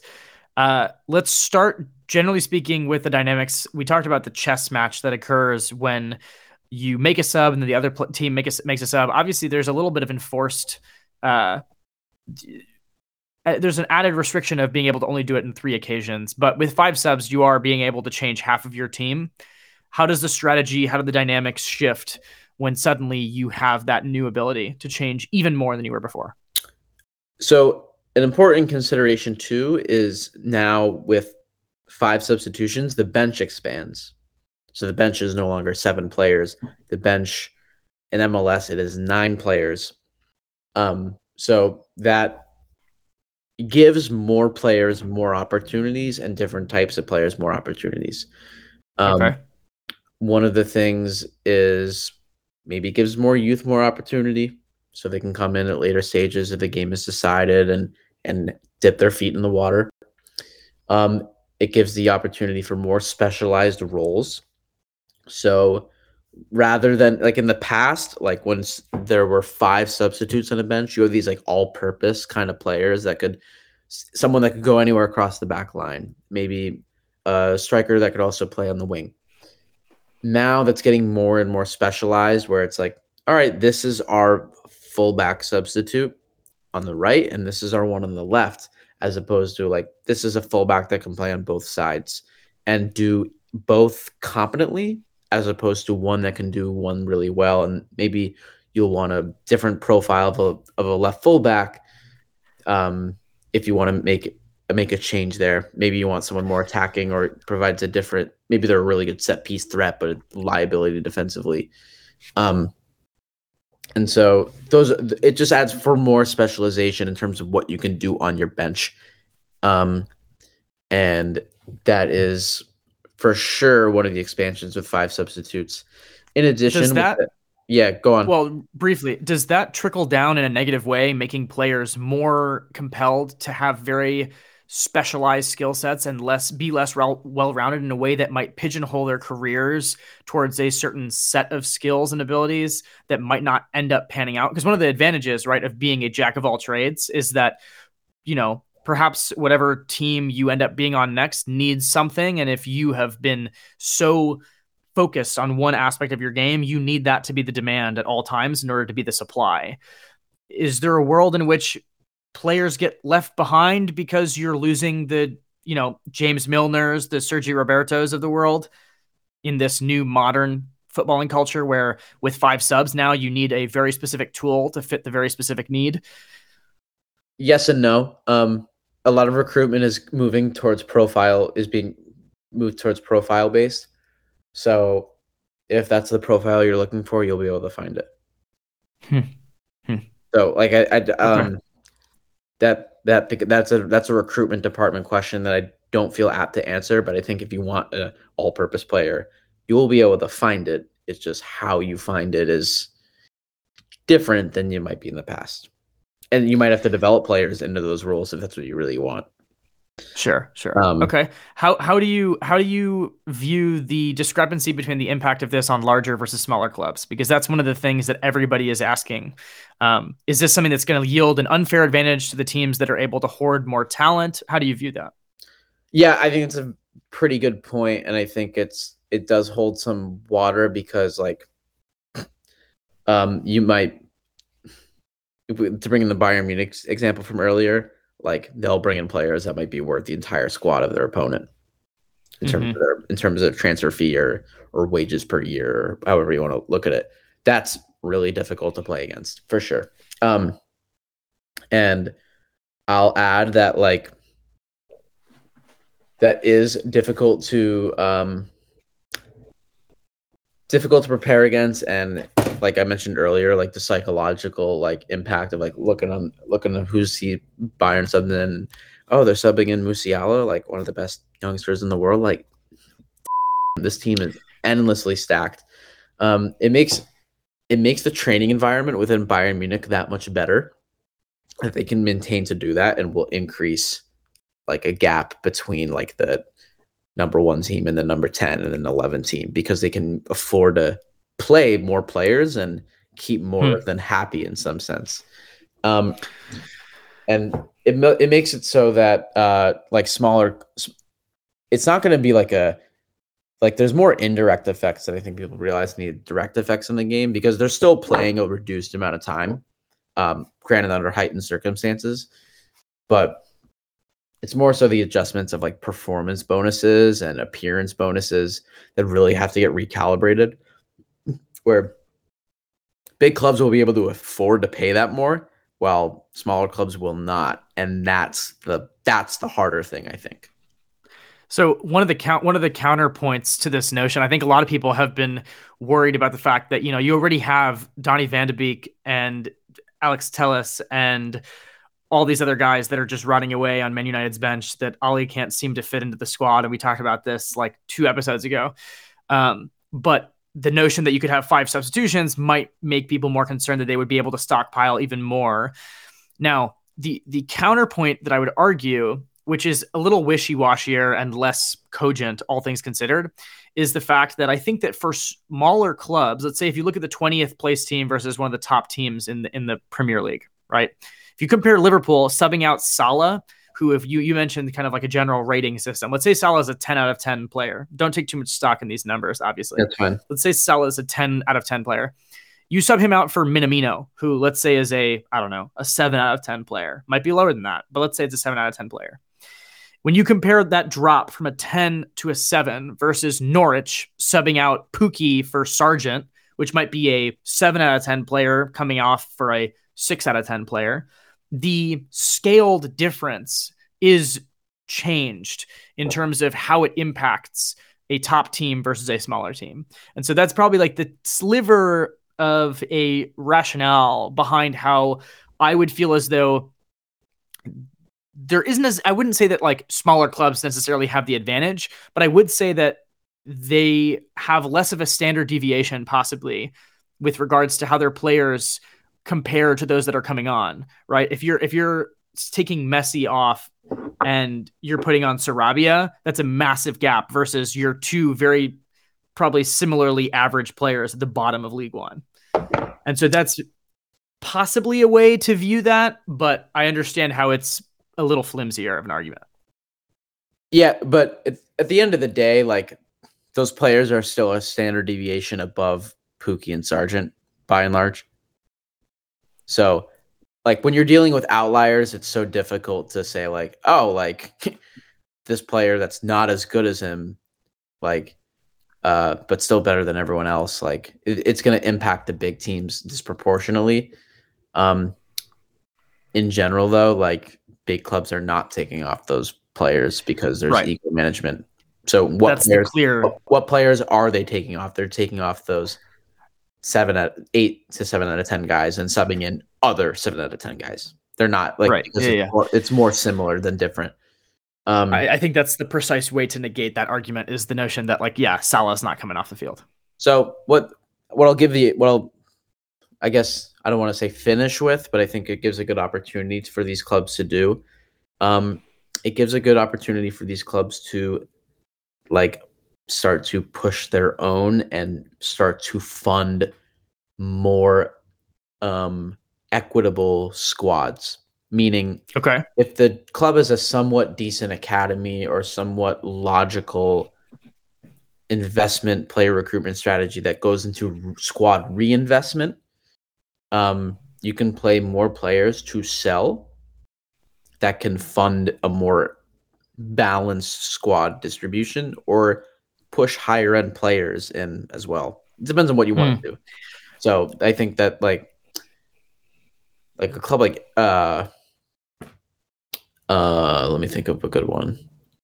Like Borussia Dortmund is probably a really good example of this where they basically use a sale to backlog like their whole next like three years of recruitment, and now the depth they have there is really really impressive to the point where Gio Reyna gets hurt and they can kind of they can kind of go on not without him. They as he Reyna has qualities that are really hard to replace, but there's other players that can do those things really well too. Now hmm. Erling Haaland going getting injured impacts that team a lot lot more because he is such an outlier and that impact of him coming out of the game from the beginning, if it was substituted off for likely would only be for injury, would still be the same thing and hmm. or similar because he's such a keystone to how they play that uh, these keystone players that you're not taking them off more or less regardless. So why are they considered in the substitution strategies that clubs bring up? With with regards to the youth thing that you mentioned, um, do you feel like that's an organic kind of self-reinforcing prophecy where if you give more chances to play more players, there's more incentive to bring those young players on? Or do you think that there is a need to somehow stipulate that, you know, there have been conversations about potential sort of alternatives to this added substitution rule where let's say hypothetically you have five subs but one must be an academy player or one must be U18 do you feel like those r- rules would enforce it or it's disingenuous uh, kind of disingenuous because I think teams would abuse it and it would also uh, give wrong impressions to players that end up in those places um, hmm. like if a team doesn't want to follow them they shouldn't have to follow them but they just must, must right they must be willing to bear the consequences of not following him. Yeah. When it comes to their financial future. And if a team is willing to be a li- little bit more brave about playing young players or um, pursuing like the development of their players to partake in the global transfer market, then that's every right to do. They have every right to do that because there's going to be some compromise of results versus development in that sense too. That's really difficult to manage. So both teams are taking a risk in some sense. The risk, the time horizon, and the financial risks are different because if a team doesn't play any young players and they still get relegated, uh, they have no product to potentially like actually come through, and now that our wages are inflated. Now, if a team does play young players and they do get relegated, um, then uh, like they lose the financial financial meat of it and the, the competition format for those players to develop in. So there's a hmm. there's a lot that comes there's a lot of risk that comes with it, and I don't think you should strictly enforce like one of these players must be this, one of these players must be that, um, because it protects players that haven't earned it in some sense. I think the quota makes it inherently problematic because nobody likes to be considered to be the person that made it somewhere because there was a outlying need for something beyond quality or talent. But with that, listen, man, this has been fantastic. It's always a pleasure to talk to you. Um, it's getting late for for the both of us, but I just wanted to say thank you for coming on. Thanks for joining us.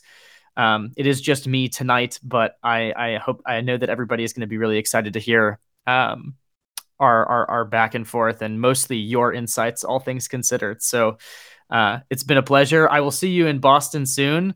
For those of you that don't know, Austin's originally a, a Boston guy, and I am a transplant in Boston, at least for a little while. So I'm excited for that. Um, but you know, until then, hope you take care. Hope you enjoy the the time off from you know the the heat of the season. You're finished at least for the most part right now, correct? Or do you still have any games? we're winding down. We have some training stuff we're doing and some physical testing, but we're um, kind of winding down 2021, and then we'll ramp up the preparations for 2022 very, very soon, and it will be an exciting season to come. Cool. Well, with that, again, thanks, man. This has been a pleasure. Um, till next time.